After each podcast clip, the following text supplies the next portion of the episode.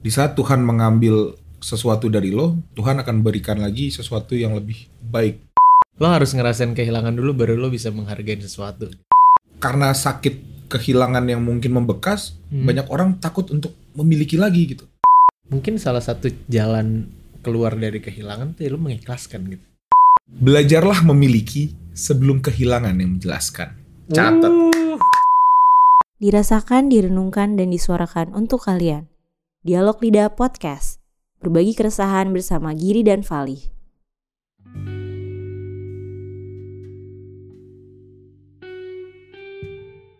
Selamat malam. Selamat malam. Selamat datang kembali di Dialog Lidah bersama gue Vali Dan gue Giri. akan menemani Anda hingga beberapa menit ke depan. Akhirnya ya kita tidak dialog dari rumah masing-masing. Betul ya guys ya. Kita Karena kita lagi di mana, Vali? kita lagi ada di Taman Safari. Jadi sekarang kita lagi ada di rumah gue karena mic-nya rusak ya Gir ya. Ya, mic gue kebetulan rusak dan gue lagi ngalamin hal yang berat banget kemarin gak sengaja gue banting jebret. jebret. Lu ngerasa kehilangan gak? Gak ada pilihan topik lain. Langsung ke situ, langsung ke situ. Iya iya, gue ngerasa sih, gue ngerasa kehilangan mic gue sih lumayan. Iya kan? Sedih gue, sedih. sedih. Aduh, kalau gitu sesuai dengan topik yang pengen kita bahas kali ini aja kali ya. Iya, Boleh boleh boleh Kita bahas tentang kehilangan kali ya Gir ya. boleh boleh. Preaching yang gokil. Agak aneh ya kita ngelihat masing-masing Iya, iya. berdua. Coba kita tatap-tatapan dulu. Enggak, jadi gini. Kita udah masuk season baru gitu ya. Episode kemarin kita baru aja Iya. ngebahas tentang tertinggal. Hmm, hmm.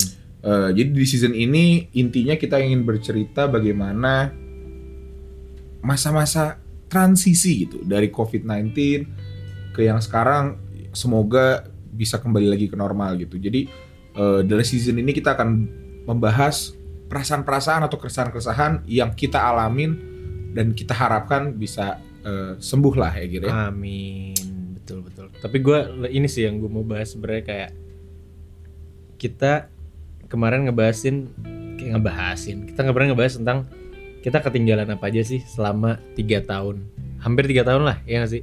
Betul. Nah, sebaru jangan dorong dorong gue dong. Iya, nggak kedengeran main. Oh ya, sorry sorry sorry. Mic-nya cuma satu nih. Oke, nah eh, kali ini gue lebih pengen ngebahas kayak kita tiga tahun nih, Li. Mhm. Pacaran.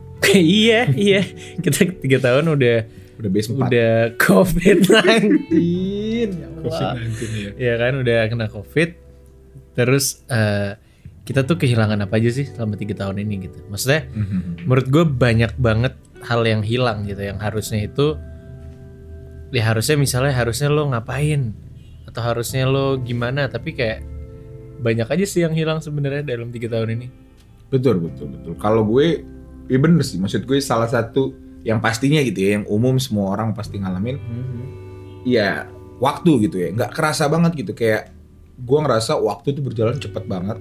Tiba-tiba adik gue yang baru masuk SMP aja udah mau lulus sekarang, Gir. Udah mau Oke. masuk kelas 3. Iya, gitu. iya, iya. Kayak gue rupanya udah tiga tahun, skripsi nggak kelar-kelar gitu ya. itu Tapi- bukan kehilangan sih. Bukan kehilangan. itu lebih ke Ketololan menyimpan menyimpan skripsi Kayak gue ngerasa waktu tuh berjalan cepet banget. Karena mungkin kita habiskan kebanyakan di rumah gitu kan. Hmm. dan eh, ini situasi yang semuanya pun ngalamin gitu jadi eh, seakan-akan dunia tuh bergerak pada kita doang gitu tapi Oke. kalau kita sekarang lihat gitu ya udah pada eh, kembali lagi udah pada kebanyakan teman-teman gue tuh udah pada WFO semua gear ya sama Temen gue juga kuliah-kuliah juga udah pada on- udah udah pada mulai perlahan eh, masuk gitu ya. Gua ngerasa waktu sih, gua ngerasa buset tiga tahun gue bener-bener nggak ngapa-ngapain lagi dibandingin teman-teman gue yang bener-bener produktifnya minta ampun. Ada yang masa pandemi bikin cookies gear, ada ada yang bikin biskof, ada yang bikin ada yang sandwich bikin ada yang bikin dalgona kopi. itu semua Semua ya betul. Tapi maksud gue orang tuh punya kesibukannya masing-masing dan sekarang udah tahun 2022 nggak kerasa banget kalau misalnya udah dua tahun gitu waktu kita sia-siain gitu. Hmm. Mau sampai kapan gitu? nggak tahu lagi kayaknya kayaknya berlanjut nggak sih maksudnya kayak kayak gue yang gue rasain sama sih Li. kayak gue ngerasa eh apa ya ini tuh udah harus ini tuh momen orang-orang kayak ayo udah nggak covid nih udah maksudnya udah membaik lah insya Allah ya Hmm. maksudnya kayak udah udah mulai kembali normal nih ayolah kita kita jangan terbengkalai dengan tanda Keadaan. kutip keadaan gitu Ya, loh ya, kayak ya, ya. "Ah, ya lagi kayak gini gini gini gini dan maksud gue kayak kita kehilangan waktu hampir tiga tahun ya kan dan tadi yang lo bilang itu kalau misalnya kehilangan waktu itu adalah hal yang nggak bisa kita apa ya nggak bisa di nggak ada gantinya gitu Iya. mungkin kalau lo kehilangan pekerjaan lo masih bisa cari kerja lagi gitu cuman kalau lo kehilangan waktu ya gue nggak bisa ngejar itu gitu loh gue nggak bisa gue nggak bisa apa ya ibaratnya kayak nyari waktu lagi gitu paling yang bisa lakuin ya cuman ngiklasin gak sih Asik. iya enggak sih Jadi kita bahas ikhlas atau kehilangan nih? kayak kehilangan cuman Kehilangan. maksudnya gue nggak tahu gitu loh kayak kalau kehilangan waktu itu gimana cara lo bisa apa ya lo bisa accept itu gitu loh kayak anjir gue udah kehilangan misalnya gue kehilangan tiga tahun nih gue ngapa-ngapain. Itu cara lo biar kayak lo nggak nyesel seumur hidup tuh gimana gitu? Lo lo kayak kayak lo deh. Mhm. sorry gue bahas lagi. Lu belum lulus sampai sekarang. Tapi maksud gue mungkin ya mungkin sekarang lo lagi ada di posisi nyaman gitu. Mhm. cuman bayangin gue minta lo membayangkan kan ya Oke. oke tutup Bendera- mata. Bendera kuning nggak gitu Oh, belum. belum. Nggak lo bayangin kalau misalnya kayak ternyata lo nggak berhasil gitu li ini gue nggak ngomongin gara-gara spesifik pandemi ya tapi maksudnya kayak di masa besar itu masa besar masa dewasa nanti lo bukan Ini jadi penentunya gitu ya. lo bukan jadi seseorang yang lo harapkan gitu. Betul, betul. Apakah lo akan melihat kembali pada saat pasti hal yang menurut gue yang lo bisa trace back kembali kayak ini kayak gue kalau misalnya gue nggak nggak kayak gini dulu waktu pandemi nggak kalau gue bisa lulus tepat waktu kayak gue bisa lebih baik deh Mhm. ya nggak Menurut gua pastinya kehilangan itu nggak jauh-jauh dari kata penyesalan gitu ya. Hmm. Karena sesuatu yang lo hilang pasti akan ada sesuatu yang lo sesali gitu. Entah itu masalah gimana cara lo bisa spend waktu atau mungkin sesuatu yang bisa lo lakukan lebih baik gitu. Hmm. Tapi untuk gue pribadi sih, eh gue udah masuk di fase di mana eh apa yang gue lakukan sekarang tidak eh, tidak menentukan apa yang akan gue jadi di masa depan gitu. ah gimana gimana Kayak gue nggak ngerasa harusnya menentukan dong exactly harusnya orang berpikir gitu kan. Tapi gue ngerasa eh gue bisa jadi apa pun yang gue mau kalau gue mau gitu. Mungkin saat ini Iya. gue belum mau ya. ya ya tapi eh, perihal orang bilang gua nggak akan sukses atau gimana itu ya itu cara mereka berpikir aja dan gua gua hargain gitu ya ya. Oh, maksudnya ya. kan nggak semua nggak ada yang nggak ada yang bilang itu tapi maksud iya iya gue- iya maksud gue kalau ngomongin dari konteks kehilangan dari tiga tahun yang udah gua sia-siakan kasarnya gitu kan Iya, kehilangan waktu itu ya. gua ngerasa sih iya betul gua kehilangan waktu gua kehilangan kesempatan gua kehilangan eh, banyak sekali probabilitas yang di mana teman-teman seusia gua tuh eh, sudah jauh lebih ahead gitu ya tapi ya gue percaya ada slogan eh, bisnis yang gue suka banget namanya apa uh, Fieldway dia bilang on your pace katanya gitu. oh on your ada pace. brand filter ya? Ya on your pace. Maksudnya On apa ya? maksudnya semua orang tuh punya pace masing-masing. Betul. Dan ya itu sih maksud gue gue pun percaya kita tuh umur oke lah kita gue nggak mau sombong juga gitu ya. Tapi kita tuh masih umur 20-an gear gitu. Hmm, hmm, hmm. ya kan? Kayak orang tuh hidup kemungkinan berapa tahun sih? Let's say 80 gitu ya let's say 90 gitu Ya. itu baru seper- seperempat gitu Oke. Jadi- Pede lu sampai 80. ya mungkin 60 50 amit amit ya Allah maksud gue em, ya belum ada apa-apanya gitu gue Ya, ngerasa ya, ya. struggle yang dirasakan orang tua orang tua kita tuh masih panjang. masih ya. panjang gitu Iya, kayak iya. kalau misalnya ngelihat kayak buset kita umur 20 aja udah stres banget tentang hidup yang masih seperempat gitu perjalanannya Hmm. masih ini gitu Hmm. jadi menurut gue bahkan lu- lu nggak tahu mau ngapa-ngapain umur 30 40 sih nggak ada masalah ya karena semua orang Oke. karena kadang ngir lu ngeliat lah tragedi-tragedi sosial media sekarang ada yang tiba-tiba nggak ada duit satu post dua post viral langsung duitnya banyak gitu kan. Iya sih, iya sih. Ada Sekarang juga tuh yang kayak kebalikannya gitu. Ada yang kaya banget tiba-tiba kena satu kasus jeblek di penjara miskin semiskin miskinnya gitu. Iya iya iya. Jadi iya. ya Tuhan itu bisa udah mengatur semuanya gitu. Gue percaya itu ya Allah. gue juga percaya. Gue percaya. Eh, Lu percaya? Gue percaya itu. Cuman maksud gue eh itu sih yang ya lu untungnya lu udah bisa kayak tahu Menerima. menerima hal itu gitu. Iya, Tapi iya, maksudnya banyak loh Li, masih ya temen kita pun pasti ada gue yakin kayak yang nggak bisa menerima itu gitu. Iya kayak betul betul betul betul. kayak oh kehilangan tim itu kehilangan pekerjaan gitu kayak kenapa harus gue sih gitu. Kenapa harus gue yang tiba-tiba kan zaman zaman pandemi kan banyak yang di layoff kan. Betul. bukan gara-gara dia nggak perform tapi emang company yang nggak nggak nggak baik. Iya jadi kayak ya udah dianya dianya harus di layoff gitu. Atau kayak apa atau bahkan yang yang ini mungkin kayak misalnya banyaklah dari teman-teman kita yang kehilangan orang tersayang selama tiga tahun itu. Iya betul. dan itu menurut gue jadi apa ya titik balik di mana kayak kita semua jadi sadar kalau misalnya ya di saat di saat kita kehilangan orang tuh kita baru sadar kalau misalnya ya itu Apa? ngomong gimana ya? salah gue salah gue salah mau salah Ulang ulang gue Ulang, ulang, ulang, ulang. Maksudnya- gimana tuh Kir?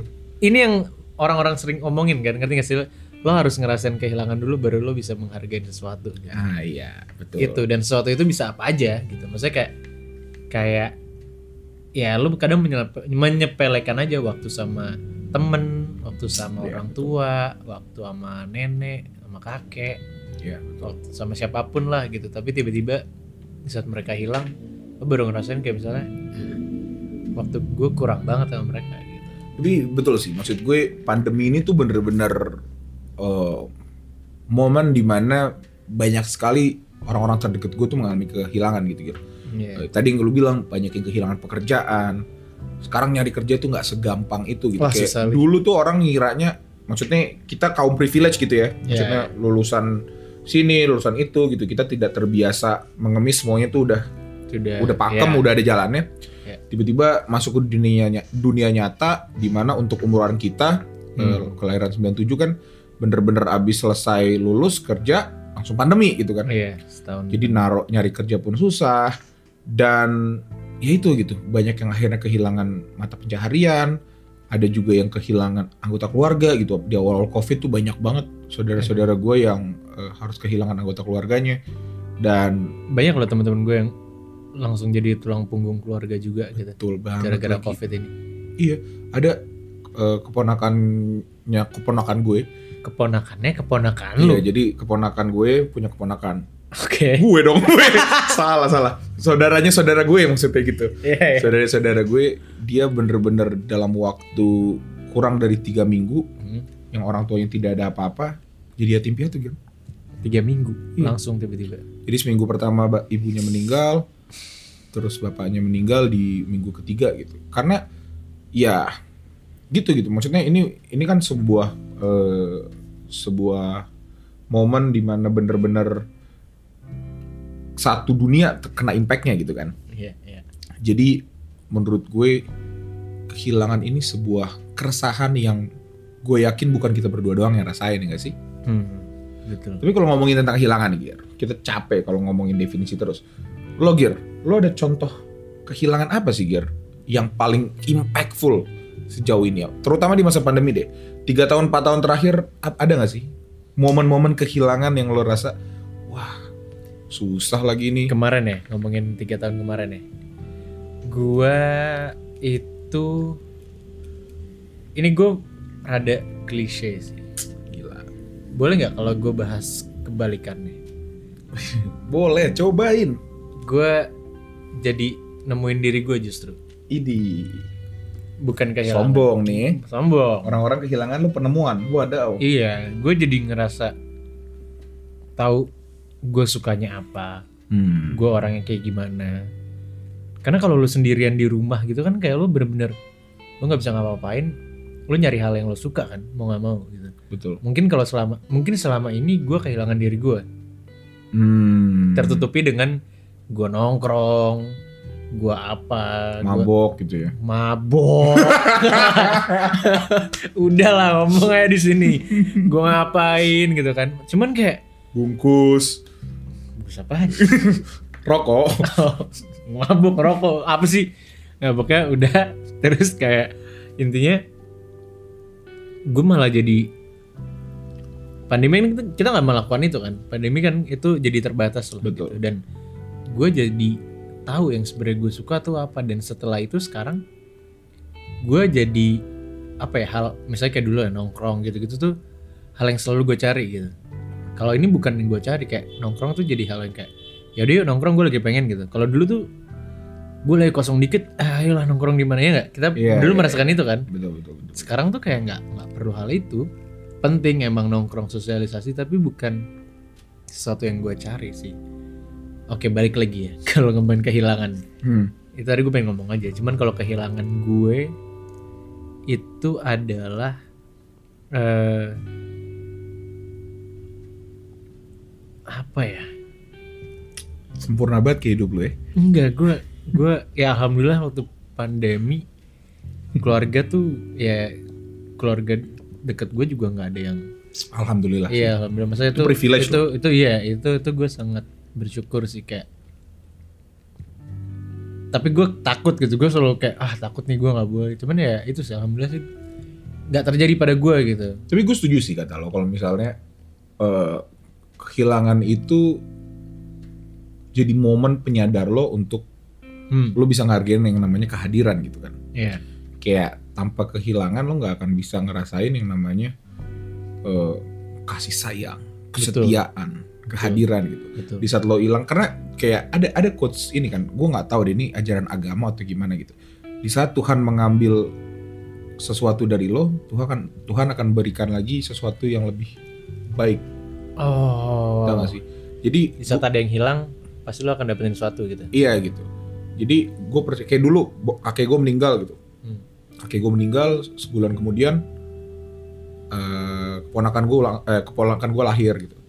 Oh Kayak tahu kan istilah-istilah yang kayak ya, ya, kalau ada yang ya. meninggal nanti pasti ada yang digantinya deh gitu. Tuhan nggak akan mengambil sesuatu tanpa memberikan sesuatu yang lebih gitu. Jadi gue percaya di setiap kehilangan tuh sebenarnya ada pelajaran yang bisa kita petik gitu termasuk Hmm. pandemi dan menurut gue gue juga ngalamin itu sih gue gue ngerasa gue kehilangan banyak sekali di masa pandemi gitu gue kehilangan teman banyak gue kira sekarang tuh bener-bener temen gue tuh terbatas banget gitu Hmm. ya mungkin mungkin teman-teman jauh tuh tetap gue anggap teman ya Iya, ya. tapi untuk yang bisa komunikasi secara intens untuk teman-teman Iya, yang iya. bener-bener gue bisa anggap sebagai teman satu circle gitu Iya, iya. itu sekarang minim banget gitu dan bener-bener terkotak-kotakan banget gitu karena gue ngerasa ya ya udah gitu kita semua udah punya hidupnya sendiri gitu kalau kata orang semakin dewasa circle kan semakin mengecil ini ditambah pandemi lagi makin hancur lagi ya makin hancur lagi kayak gitu. langsung zet hilang gitu kayak langsung. dipaksakan dewasa secepat itu gitu jadi gue kehilangan itu gue kehilangan diri gue sama kayak lo gitu ya karena yang tadinya gue anak nongkrong tiba-tiba jadi enggak gue kehilangan waktu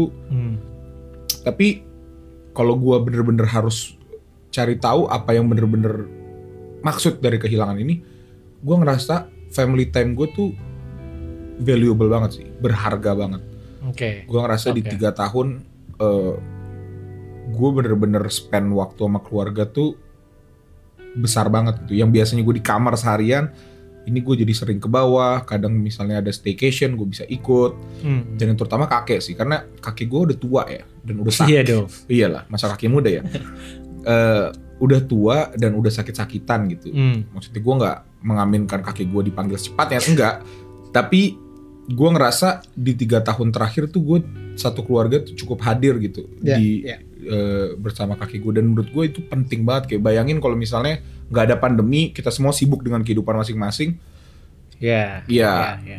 pasti nanti akan ada penyesalan yang datang gitu jadi Iya. Iya. mungkin kita belajar kehilangan belajar menerima kehilangan yang kita terima tapi dari kehilangan itulah kita bisa belajar juga untuk menghargai apa yang ada gitu. Termasuk ya keluarga sih untuk gue itu sih. Hmm. Menarik, menarik, menarik, menarik. selesai gitu enggak lah ya ada helikopter. ada Itu helikopter helikopter bukan sih? bukan Apaan? burung kakak tua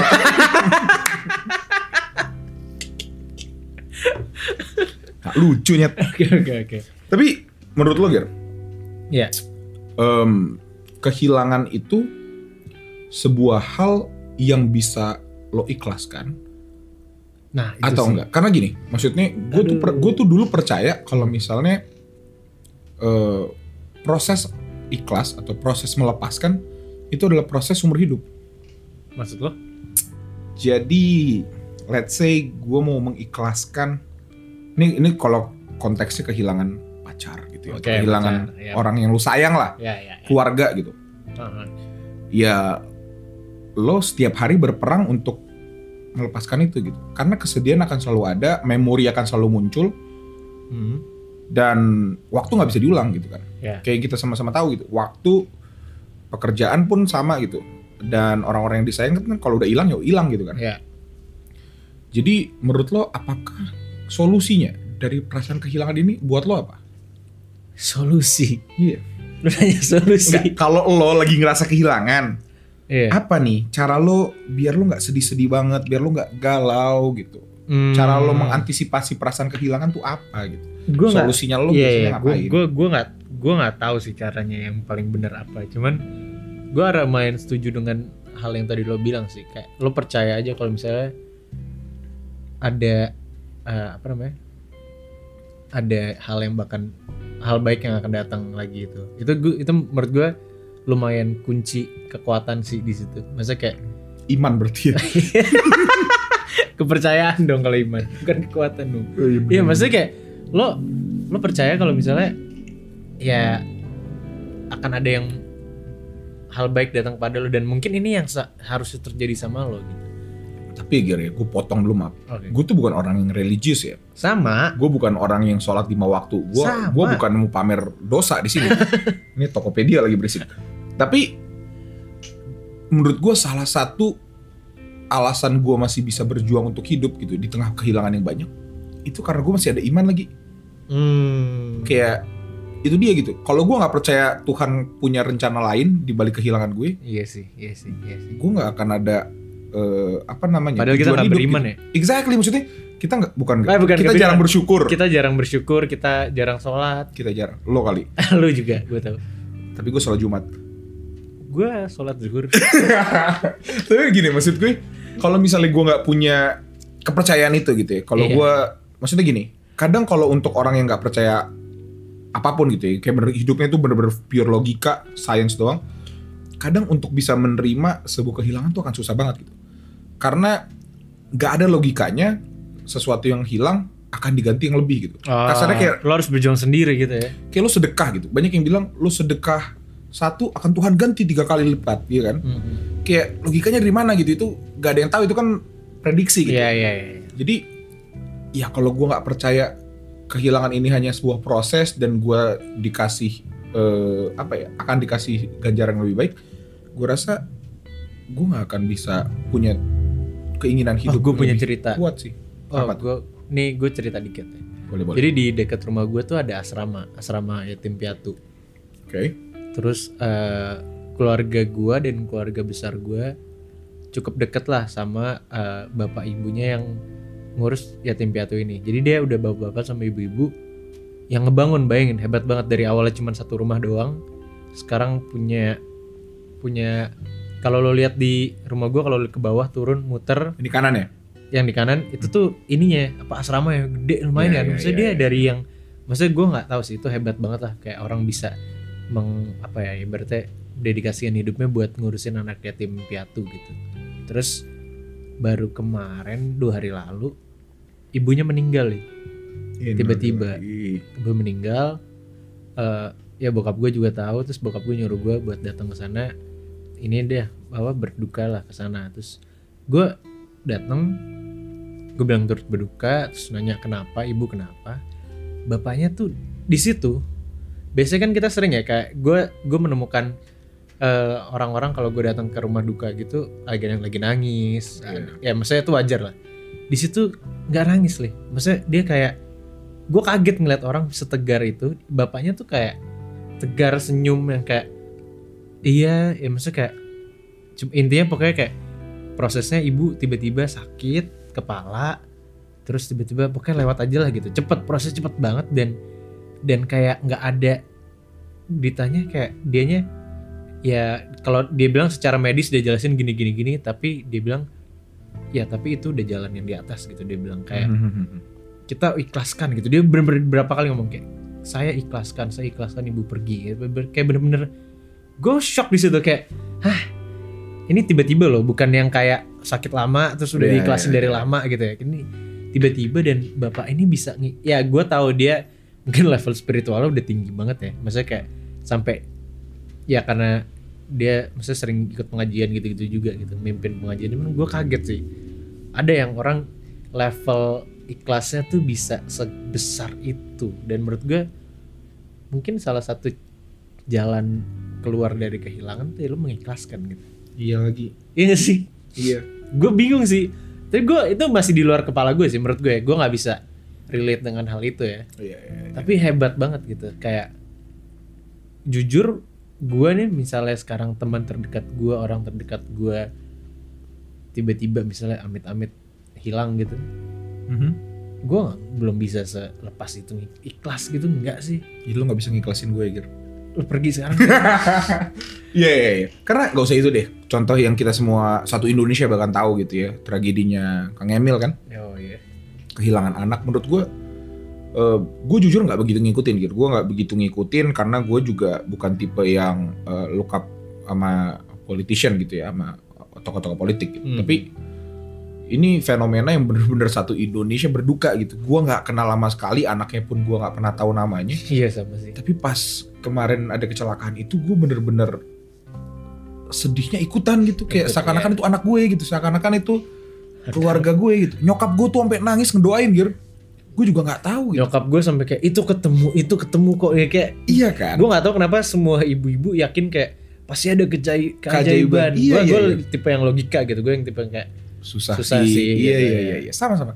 Makanya maksud gue eh, ngelihat responnya beliau gitu apalagi dengan dia masih udah udah kembali kerja dengan respon-respon beliau wah Menurut ikhlasnya gua level tuh- ikhlasnya gede banget wah Ridwan menurut gue itu gokil sih maksud gue iya gue salut juga sih. itu sesuatu itu anak ya itu anak loh. Anak yang masih sumuran di bawah kita gir. Ya? kelahiran 99 jadi itu sih maksud gue oke lah gitu. Semua orang tuh punya level keikhlasannya masing-masing gitu ya. Semua orang juga punya caranya masing-masing untuk melepaskan untuk mengikhlaskan tapi eh iya satu kayaknya emang betul gitu satu-satunya jalan untuk untuk melepaskan kehilangan ya mengikhlaskan gitu Wow. merelakan. Wow. Tapi gue ada satu quote menarik nih, Gir, yang gue Wah. temukan dari google.com. Katanya, belajarlah memiliki sebelum kehilangan yang menjelaskan. Catet. Uh, Catet nggak tuh, guys? belajarlah memiliki sebelum kehilangan yang menjelaskan Idih. Lu pakai tuh itu bener sih itu bener sih Iya kan? sebelum kehilangan yang menjelaskan tuh dalam sih Intinya adalah ya live the present aja gitu. tapi menurut lo akan cukup gak sih Apa tuh? kayak lo nggak bakal pernah merasa cukup ya? Iya sih. Tapi di saat lo sudah kayak gini nih, gue balik lagi cerita. Jadi waktu kakek gue yang satu lagi yang yang udah meninggal yang beneran. Hmm. Kalau sekarang yang beneran bedanya maksud apa? gue kan gue punya dua kakek. Oh iya masa yang satunya bohongan. Iya, yang satu belum meninggal. Oh iya. Yang satu masih hidup, yang satu udah meninggal gitu. Jadi waktu akhir-akhir beliau hidup itu bener-bener eh ya setahun terakhir sakit lah. Hmm. Yang tadinya sehat itu satu tahun sakit dan menurut gue meninggalnya itu bagus banget Oke. Gimana? karena eh, di malam dia meninggal itu paginya, let's say dia meninggal sore kalau nggak salah ya, jam 4 jam 5 itu di pagi dini hari jam 6 dia ngumpulin semua anak-anak sama mantunya gitu. Oke. dia ngomong satu persatu sama anak pertama sama nyokap gue Hmm. kebetulan bokapnya nyokap gue. Anak ketiga anak keempat sama mantu satu-satu. Hmm. kayak pamit gitu kayak ngasih nasehat pamit. Terus bener-bener pas udah anak-anaknya kumpul pesannya cuma satu dia bilang kompak gitu Hmm. kakak beradik harus kompak udah nggak ada bapak udah bukan dia nggak bilang kayak gitu tapi kayak eh, kalau udah nggak ada apa-apa udah nggak ada ini kompak gitu karena yang kalian punya cuma satu sama lain gitu Iya, iya, iya. dan setelah ngomong sama anak-anaknya selesai dua jam kemudian koma dan sorenya meninggal gitu Wow. menurut gue eh, selama enam bulan tujuh bulan terakhir itu keluarga nyokap gue yang tadinya cukup sendiri-sendiri itu bener-bener Oh. bersatu banget gitu Iya, demi iya, iya. merawat kakek gue gitu Ya, ya, om ya. gue yang gak ada duit harus pinjam sana sini demi sini gitu semuanya itu satu tujuan gitu dan pada akhirnya di saat meninggal gak ada penyesalan Oke. karena pada akhir hidupnya ter- ini dari sudut pandang nyokap gue ya eh, nyokap gue eh, senang kalau misalnya eh, dia udah ngasih yang terbaik gitu Oke. Oh, I see. anak-anaknya tuh udah ngasih yang terbaik untuk kakeknya gitu dan Iya, iya, iya. dan dia tahu kalau kalau bapaknya tahu gitu ngerti gak sih kalau kakek gue tahu kalau anak-anaknya udah ngasih yang terbaik gitu Oh. level kepuasan itulah yang akhirnya ngebuat dia ngelepasnya tuh sedikit lebih mudah walaupun nggak akan ada yang gampang ya. Oh, iya iya iya. Berarti itu ya. Maksudnya kayak berarti yang tadi gue omongin kayak semua orang kayak kayak nggak bakal pernah ngerasa cukup ya. betul tapi, Tapi- at least lu usaha At least lo ngasih yang terbaik dan lo tahu itu yang terbaik gitu. iya gitu Oh, karena oke. kalau ngomong kehilangan ya pasti akan sakit gitu lo Iya. kehilangan siapa pun nggak akan ada bener kata lo nggak akan ada habisnya nggak bakal ada eh, selesainya gitu sakit tapi Iya, iya. di saat lo udah tahu yang lo udah ngasih yang terbaik dan gak ada lagi yang bisa lo kasih kayaknya kehilangan Hmm. akan menjadi sebuah memori indah untuk dikenang asik Wah. Ja, ja, ja. Iya. Tapi ini boleh gue bahas ke cinta nggak? asik jadi lo kehilangan cinta lo Enggak, enggak, enggak. Tapi menarik cewek lo sih. dengerin lo mikir Hmm, kayaknya enggak sih. Tapi itu itu menarik sih. Maksudnya gue sempet sempet bahas sama temen gue gitu kayak eh ya lo lihat umur sekarang teman-teman kita banyak banget yang udah mau nikah kan. betul lagi Maksudnya bahkan udah nikah, udah menyiapkan ini itu. ada yang terlanjur hamil lagi Iya ada, nggak apa-apa juga, gak apa nggak apa-apa juga, minded nggak minded. Tapi maksud asal gue, beriman Iya, saya maksud gue nggak tahu sih posisi gue sama lo. Menurut gue kita udah di posisi yang kayak siap nikah masih jauh gitu. Ya nggak sih? Maksudnya kayak, oh maksudnya bukan bukan, kita berdua kan bukan kita ber, apa sih? bukan kita berdua mau nikah Oh enggak, enggak. Maksudnya iya iya iya Ngerti, kita bukan yang, bu- gue nggak bilang posisi tiba-tiba besok ada sesuatu apa nggak ada yang tahu kan. Maksudnya kayak tiba-tiba kita ada rezeki lebih orang apa orang apa. Tapi kayak maksudnya kita masih merasa kita belum belum bahkan mikir ke situ aja belum iya belum ada iya waktu iya gitu. kayak gitu. Dan- iya. iya dan tapi makin lama kelamaan kan pasti ada tuntutan sana sini lah dari betul. mungkin keluarga atau apa. Dan tapi yang gue gue waktu itu ngobrol sama gue kayak gir lo gimana gir? Lo sama pasangan lo ya sama cewek lo gini-gini udah di giniin belum? Belum ada sih belum ada sih. Cuman gue ngerti juga gitu. Gue ngerti lah sebagai pasangan pasti ada ekspektasi. ada ekspektasi lah gitu. Dan dan apa namanya dan tadi yang kayak lo bilang gitu lih kayak akhirnya gue menyadari kalau misalnya apa pun yang terjadi gitu ya misalnya apa pun yang terjadi misalnya misalnya gue jadi nggak sama dia atau gue jadi sama dia gitu kayak kita tahu sama-sama. Gue menurut gue gue harus tahu kayak misalnya gue nggak boleh nyesel hal itu karena gue at least gue ngelakuin yang terbaik gitu. Iya, dan kalau misalnya emang bukan dia ya udah berarti itu emang jalannya gitu. Ngerti gak sih? Karena gue udah melakukan yang terbaik gitu. Iya iya iya iya. bukan karena gue nggak usaha bukan karena lu gak sayang gitu ya? Iya bukan. Iya, cuman iya, cuman kalau ternyata dia ya berarti bener gitu. Maksudnya kayak itu sih yang gue karena gue takut banyak orang yang kayak gitu lih banyak teman-teman gue yang kayak terpaksa jatuhnya bukan? Bahkan mereka sampai lepas gitu. Maksudnya kayak sampai kayak ya ada lah yang kayak gue ngerasa kayak gue nggak bisa nih gitu. Karena dipaksa. Pressure iya ke pressure gue kayak udah gue cabut lah gitu. Dan itu menurut gue sayang sih gitu. Maksudnya kayak hal-hal kayak gitu seharusnya bisa diselesaikan atau at least diomongin dan ya itu balik lagi tapi sama orang nyikapinnya sih. Tapi ngomongin nikah nih ini agak sedikit beda dari kehilangan gitu. Gue punya satu cerita menarik dari kakaknya temen gue. Kakaknya temen lu oke. Iya. Jadi kakaknya temen gue ini itu secara karir gak jelas banget gitu di antara adik berat, kakak beradik ini paling gak jelas. paling gak jelas gitu. Iya. urusan gak jelas. Maksudnya ada kerjaan lah tapi bukan sesuatu yang gaji juga gede banget ya masih awal-awal lah. Ya ya tapi dia udah pacaran dari zaman awal kuliah sama si cewek ini. Oke. Jadi ngomongin nikah ya, buset dah abangnya aja belum nikah adiknya yang lebih sukses teman kita aja belum nikah. Mhm, dan dia yang mungkin ini nggak ada kepikiran nikah sama sekali Gir. Oke. Sampai suatu saat tiba-tiba orang tuanya cewek ngajak ketemu si cowok ini Mhm. untuk diajak ngobrol keseriusannya gitu waduh. Di demand untuk kalau nggak mau dikawinin udah putus aja. Oke oke. Dan di situ dia galau gitu kan. Satu keluarga nih galau maksudnya termasuk teman gue Ya. teman kita bahkan. Waduh gimana nih? Eh, nggak siap dong pastinya gitu Iya, kan. iya, iya. tapi satu hal yang dia akhirnya jalanin ini mungkin orangnya terlalu santai gitu. Mungkin terlalu nganggap remeh tapi ada pelajaran yang menurut gue penting banget untuk diambil gitu. Akhirnya dia walaupun dia nggak siap tapi dia ngerasa kayaknya mau gue sekaya apa pun gue nggak akan pernah siap juga untuk nikah gitu Oh. jadi dijalanin aja dengan duit yang pas-pasan eh, dinikahin. nikah gitu mereka nikah Wow. dan sampai sekarang sih jalan-jalan aja gitu maksudnya kalau ngomongin rezeki kalau ngomongin persiapan Ah, apa pun iya, itu lu iya, nggak akan pernah siap gitu Iya, iya. kayak lu iya, iya. nggak siap pindah kerja gitu lu nggak siap mulai Ah. ini lu nggak siap kawin Iya, ya iya, itu iya. tuh cuman halangan yang ada di mental lo doang gitu Iya, iya, iya. karena pada akhirnya mau kayak apa pun lu akan lu nggak akan pernah siap untuk Oke. apa pun itu kan Oke. jadi dijalanin aja sih menurut dia dan buktinya sih ada aja gitu rezeki kaget aja gitu dia tiba-tiba ada yang ngasih ini ada yang ngasih itu perkawinan datang dat- lancar-lancar aja Eh, dari dua belah hubungan juga nggak ada kenapa-napa gitu jadi itu sih kalau lo mau kawin kawin aja gitu Oke, iya menarik, menarik, menarik. tapi boleh nih sedikit lagi tentang percintaan nih sebelum kita tutup Boleh, boleh. Ntar gue juga mau bahas dikit nih. menurut gua kita belum pernah bahas ini sih ini Apa? topiknya terkait move on nih Gir Uh, ada motor. Oke, terkait move on move on. Oke. menurut lo Gir di saat dua belah manusia gitu ya Dua belah manusia ya. Bersatu mencintai saling sayang-sayangan Ya. tiba-tiba harus putus harus kehilangan dan harus melepaskan sejatinya tuh bisa atau enggak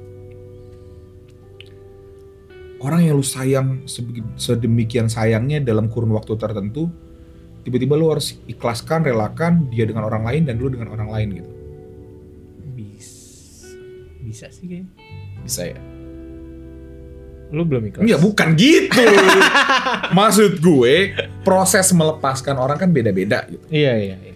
Ada yang berpendapat kalau misalnya yang tadi gue bilang gitu, pelepasan itu adalah proses umur hidup gitu. Menurut menurut eh, menurut eh, beberapa orang ya move on itu ada sebuah hal yang ditutupi dengan prioritas yang lebih baru aja gitu. Iya, iya. Mungkin lo kayak karena rasa sayang nggak akan pernah hilang gitu. Oke, benar. Mungkin lo masih ada sayang sama mantan lo tapi bukan sebagai pacar lagi Iya, gitu iya, iya. Sayang sebagai karena lu udah pernah kenal sama orang ini gitu dan muncul orang-orang yang prioritas sayangnya lu lebih kedepankan Iya, gitu. iya, iya. Nah menurut lo fenomena kehilangan pasar karena gini kalau kehilangan materi gitu duit bisa dicari gitu kehilangan pekerjaan bisa dicari gitu tapi kalau kehilangan seseorang itu gimana gitu Kalau apalagi ini konteksnya bukan keluarga gitu ya Iya, balik lagi sih. Kayak lebih sama yang tadi, kayak kayak bapak-bapak di asrama tadi.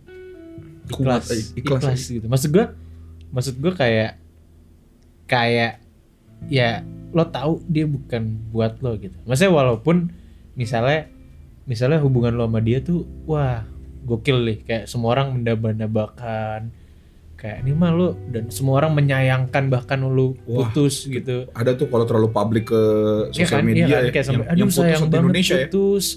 Aduh ini baru cocok banget sana sini sana sini gitu. Dan menurut gue itu sih yang harus lo kayak ya berarti dia gue gue soalnya ini jujur gue ngomong nih ke cewek gue Hmm. gue ngomong kayak eh, apa namanya? Eh gue kayak belum ngomong deh bahkan.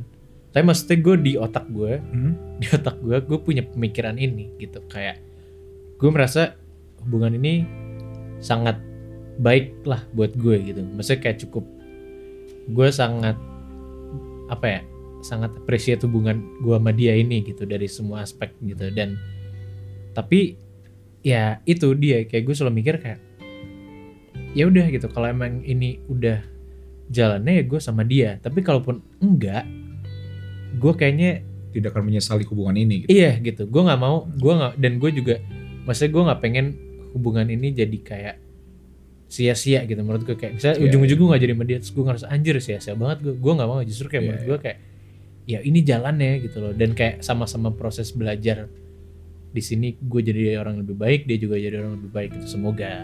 Karena menurut gua itu sih salah satu eh, dampak buruknya dari kehilangan itu orang jadi takut gitu. Ada yang takut untuk memulai hubungan baru, Ya. ada yang takut ya, untuk ya, ya. eh, karena gini hidup ini kan nggak ada yang abadi gitu ya. asik. Kayak bahkan pasangan pun kalau lu suami istri jodoh lu pun lu akan merasa kehilangan Iya, gitu. iya, iya. entah itu dengan kematian atau perpisahan gitu Iya. kayak Janganlah, jangan berpisahan lah. ya maksud gue semua semua yang lu miliki Iya, itu iya. pasti akan hilang pada waktunya gitu Iya. dan karena sakit kehilangan yang mungkin membekas Hmm. banyak orang takut untuk memiliki lagi gitu karena dia tahu su- suatu saat akan dilepas juga Iya. jadi gimana Gir? menurut lo untuk orang-orang yang takut memiliki lagi karena takut kehilangan aduh Fali Anjir.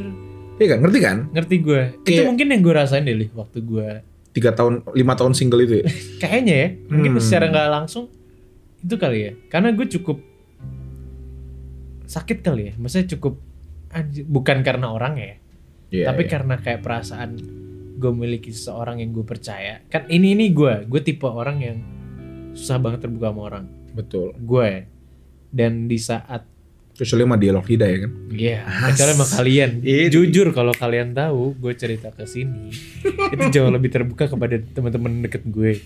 Kalau gue nggak ada dialog lidah, gue juga gak bakal cerita sama Valid kayaknya kayak gini. Jadi kayak, jadi apa ya? Itu sih, gue dulu dulu ya misalnya dulu punya pasangan, gue cerita ke dia, walaupun itu pun nggak semua gue ceritain. Tapi at least ada beberapa hal yang gue ceritain gitu. Dan di saat hilang itu gue susah banget buat terbuka sama orang lain langsung berber kayak rasanya gue deket sama orang kayak ah enggak deh gitu Jadi bahkan kadang-kadang banget iya kan? bahkan gue misalnya gue sering kan deket sama orang gitu cuman kayak orangnya tuh langsung terbuka gitu nih misalnya kayak sama Iya, gue iya, maksudnya iya. kayak baju kan Hah? baju bukan dong bukan kirain maksudnya langsung cerita. Eh ini cewek gue kan oh dengar. iya iya. Gue punya cewek sekarang. Gak usah diomongin kayak gini-gini. Maksud gue kayak eh apa ya? Kayak kan gue jadi blank kan? Oh enggak. Oh ya kayak gue nggak bisa dia cerita tentang apa pun itu ke gue keluarga. Kayak gue tuh nggak bisa gitu. Betul betul gue ngerasa ini kenapa ya? Kok gue nggak bisa cerita sama orang ya?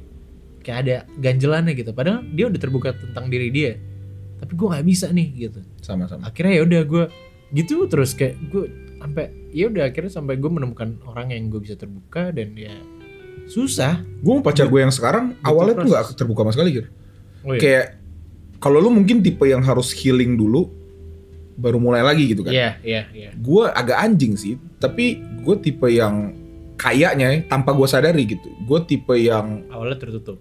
Awalnya tertutup banget gitu. Gue walaupun udah pacaran tapi masih jaga jarak gitu. Gue karena karena udah pernah kehilangan yang begitu dahsyat gue jadi mempersiapkan diri gitu. Gue udah pasang jaring duluan kalau misalnya ntar tiba-tiba nggak eh, nggak berhasil hubungannya gue nggak akan sesakit itu gitu. Oh, dan gue sangat tertutup gitu. Gue nggak begitu menceritakan masalah-masalah gue tapi gue dengerin dia doang gitu. Jadi Iya, satu arah banget.